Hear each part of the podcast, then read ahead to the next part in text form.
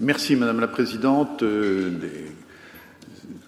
Des ouvertures pour les discussions de cette journée, et donc je vais donner confier à Thierry Thiau le téléguidage de la suite de la journée.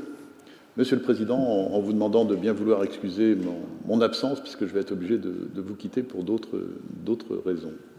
Monsieur le Président. Merci infiniment, Monsieur le Président, d'avoir ouvert nos travaux et d'avoir accepté l'organisation de cette journée. Alors, avant de céder à votre impatience pour l'installation de la première table ronde, un mot sur le rapport du Conseil d'État qui a déjà été plusieurs fois mentionné, Intelligence artificielle et action publique, construire la confiance et servir la performance, que voici, qui a été adopté par l'Assemblée générale du Conseil d'État dans cette même salle le 31 mars dernier et qui répondait à une commande du Premier ministre sur les usages de l'intelligence artificielle au sein du service public. Alors certains se sont étonnés que le Conseil d'État puisse s'intéresser à l'intelligence artificielle, non pas parce que ça n'est pas l'une des maisons de l'intelligence dans l'administration, mais d'abord parce qu'on peut en avoir l'image d'un endroit assez sérieux où des vieux messieurs chenus réfléchissent à la jurisprudence. Comme le vice-président l'a rappelé, nous sommes d'abord la maison des services publics, des politiques publiques. Notre boussole, c'est l'intérêt général et nous essayons de définir les conditions dans lesquelles l'État peut répondre aux besoins de la population en respectant les libertés publiques. Vous voyez que l'intelligence artificielle était nécessairement au cœur du rôle que nous ambitionnons de jouer depuis quelques siècles au sein de l'État. Le rapport s'articule en trois parties assez simples que je résume rapidement pour donner un arrière-plan à nos débats d'aujourd'hui. La première partie s'ouvre sur un constat qui est que l'intelligence artificielle est déjà utilisée par la totalité des services publics, ici ou là, de manière inégale, souvent désordonnée, mais de façon souvent extraordinairement utile. La population n'en a pas nécessairement conscience, c'est l'un des enjeux délicats du système. Il faut arriver à dissiper les fantasmes. Non, demain, la police ne va pas être conduite par l'intelligence artificielle. Non, les opérations chirurgicales ne vont pas être décidées par un robot. Non, nous n'allons pas être surveillés en permanence par l'intelligence artificielle qui supprimera la totalité des emplois et remplacera la douce habileté et le tact des employés de guichet par un répondeur répondant à côté des questions qu'on lui pose. Tout cela fait partie de la propagande commerciale, du métaverse, de ChatGPT, du mythe de la singularité. Nous travaillons sur des choses beaucoup plus simples, beaucoup plus concrètes, beaucoup plus efficaces. Aujourd'hui, l'intelligence artificielle vous délivre une carte grise en 2 jours au lieu de 8 semaines. C'est un progrès. Personne ne s'en est rendu compte. C'est le vrai usage de l'intelligence artificielle par les services publics.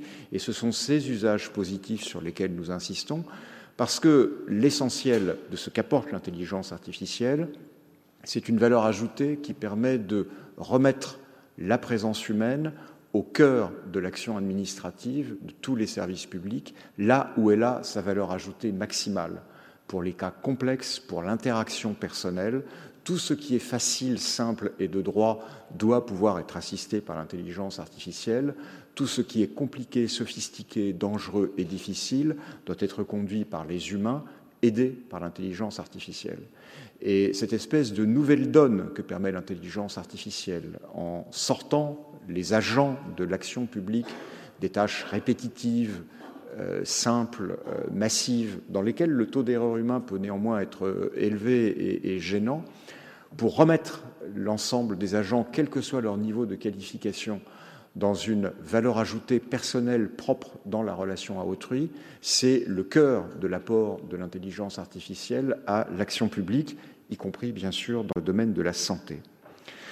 À partir de ce constat, qui est celui que nous sommes à un moment charnière, parce que l'intelligence artificielle commence à s'implanter, parce que le règlement européen sur l'intelligence artificielle est en cours de débat, parce qu'on voit bien que l'opinion est traversée de courants divers et que, très légitimement, le Parlement va vouloir s'emparer de la manière d'encadrer, de protéger, de canaliser l'utilisation de l'intelligence artificielle. Il faut évidemment qu'on ne se trompe pas dans les choix réglementaires. Il a pu arriver par le passé que telle ou telle décision prise a priori au niveau législatif en matière de numérique stérilise complètement un champ, nous place dans une mauvaise orientation. Nous ne pouvons pas nous permettre de nous tromper pour l'intelligence artificielle. C'est une question d'abord de devoir vis-à-vis de nos concitoyens, mais aussi de compétitivité au plan international. Nous avons réussi en Europe, et la CNIL en a été la source depuis les années 70, à élaborer un standard à partir du standard français, qui est devenu le standard européen. Le standard européen est devenu le standard mondial grâce au RGPD. Il est très significatif de voir que nos amis britanniques ne veulent pas travailler sur le numérique sans se conformer au RGPD après le Brexit. Nous devons continuer à éclairer l'ensemble des évolutions réglementaires au niveau mondial à partir de choix que nous faisons nous-mêmes. Il ne faut donc pas nous tromper. Pour ne pas nous tromper, c'est la deuxième partie de notre rapport qui explique son titre « Construire la confiance ». Il faut accepter le fait qu'aujourd'hui, nos concitoyens sont inquiets et n'ont pas immédiatement confiance dans l'intelligence artificielle. On peut en penser ce qu'on veut, mais c'est le point de départ. Nous devons d'abord établir la confiance pour pouvoir ensuite développer les usages et nous ne devons pas fuir nos responsabilités en la matière.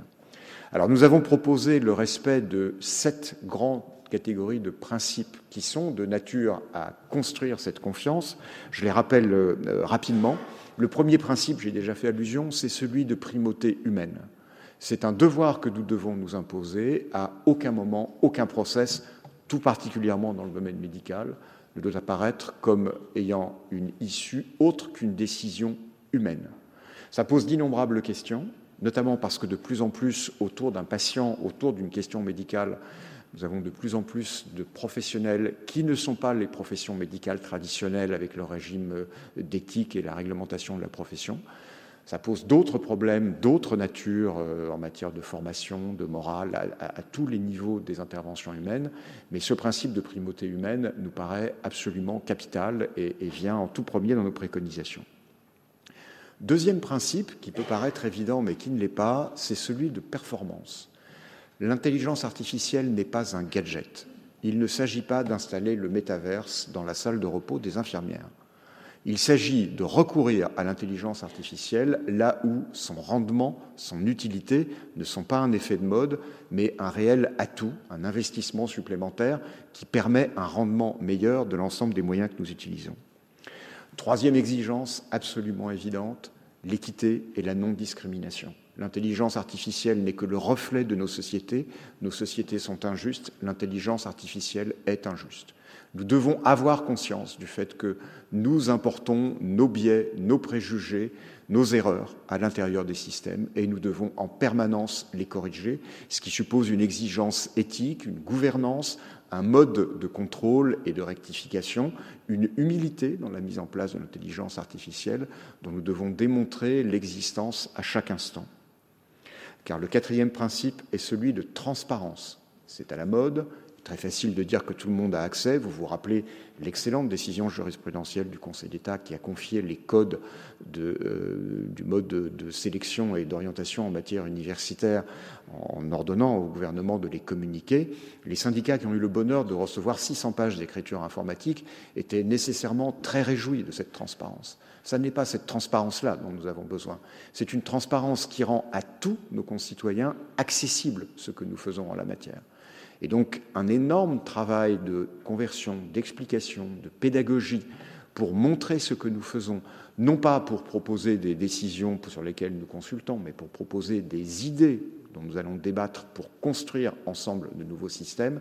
Et évidemment, dans le domaine médical, cette transparence, elle repose sur une association du patient. Les associations de patients ont un rôle central à jouer dans le développement de l'IA, dans la gouvernance et, je le dis encore, dans la détermination des choix et non pas dans l'avis sur une décision déjà prise pour laquelle le système démocratique du cause toujours pourrait s'appliquer.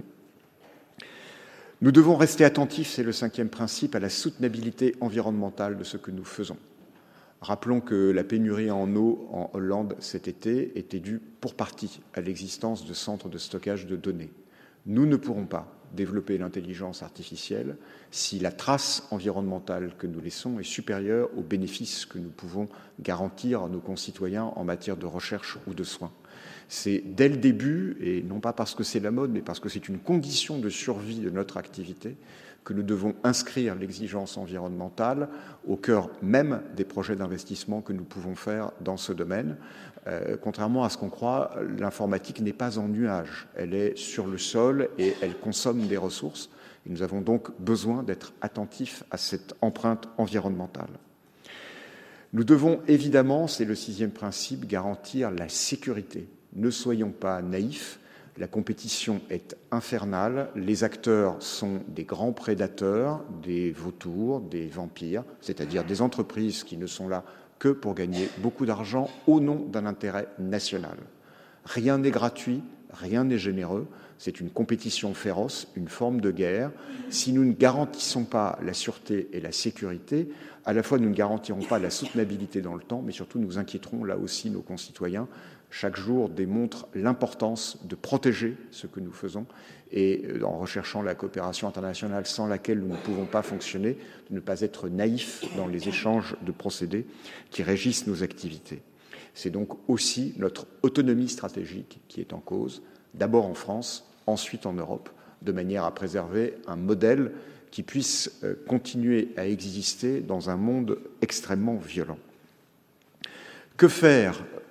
Analyse la 3e partie de notre rapport pour mettre en œuvre ces principes, ne pas se précipiter dans une activité normative qui reposerait sur des a priori. Ne laissons pas les préjugés ou les peurs gouverner nos choix. Nous devons prendre des risques collectivement. Et ce que propose le Conseil d'État, c'est plutôt que, par avance, de poser des normes catégoriques interdisant ceci, n'autorisant cela que, ou créant des procédures, ce qu'on fait en général quand on ne sait pas ce qu'on veut faire, ne sachant pas où aller, on peut au moins définir comment on peut y aller. Non, nous proposons la fabrication collective de lignes directrices. Non pas d'ores et déjà une loi, son temps viendra, après le règlement sur l'intelligence artificielle, après l'expérience, face à un champ mouvant, incertain, où toute affirmation technique ou scientifique est superposée par d'autres dans les 3 mois qui suivent, où les procédés changent en permanence, où les enjeux économiques sont très importants, où le coût de la réglementation pour les entreprises, pour les acteurs, est extrêmement élevé, nous devons être prudents et fixer plutôt des objectifs et des exigences en termes de valeur que des règles absolues et des procédures. C'est exactement la démarche à laquelle la présidente de la CNIL faisait allusion, des bacs à sable, des référentiels, des innovations, des propositions qu'on teste. Le but de cette journée est d'explorer si, dans le domaine de la recherche médicale et du soin plus généralement, nous pouvons trouver ensemble des lignes directrices que nous proposerions ensemble, c'est-à-dire notamment l'alliance des IHU pour parler de la fine pointe de la recherche en la matière, au pouvoir public comme étant une sorte de nouvelle donne entre des exigences que nous nous imposons de respecter et une forme de liberté que les pouvoirs publics reconnaissent parce qu'un régulateur vigilant et parce qu'un juge garantissant la responsabilité en la matière sont présents pour garantir que le système peut fonctionner. Ça suppose évidemment une action déterminée de formation, des acteurs du service public, de pédagogie auprès du public, et non pas de simple communication, mais vraiment de pédagogie qui passe par l'école, par l'échange, par la possibilité de laisser le tissu associatif s'impliquer, s'investir et se former en la matière. Ça passe évidemment par la certitude de la responsabilité et la mise en place très rapide d'un régime qui garantit que les inévitables erreurs ou défaillances feront l'objet d'une prompte et rapide compensation, sans livrer les gens à des procédures trop compliquées. Ça suppose enfin, évidemment, une régulation, et cela a été rappelé à la fois par le vice-président et par la présidente de la CNIL. Nous pensons que le régulateur de la donnée, qu'est la CNIL, en lien bien sûr avec d'autres régulateurs des réseaux, qu'est l'ARCOM, de la communication, qu'est l'ART, mais que le régulateur de la donnée doit devenir le régulateur de l'intelligence artificielle. Il devra se transformer, éprouver de nouvelles compétences, se doter de nouvelles capacités techniques. Cette démarche, vous l'avez vu, est déjà en cours. mais avoir d'emblée le régulateur reconnu au niveau européen comme étant la référence en matière d'innovation au domaine de données à nos côtés dans cette démarche est évidemment une priorité. Voilà, brièvement résumé notre propos. Maintenant, la parole est à vous. Ce que nous attendons collectivement, je crois, les IHU, la CNIL, le Conseil d'État, c'est de vérifier que dans le domaine de la recherche médicale, nous pouvons ensemble montrer à l'opinion publique que demain, le soin sera amélioré grâce à l'usage de l'intelligence artificielle, sans qu'à aucun moment, cette intelligence artificielle échappe au public, parce que nous lui aurons donné les garanties nécessaires. Pouvons-nous fabriquer ce modèle ensemble ? C'est l'ambition de cette journée. Merci beaucoup.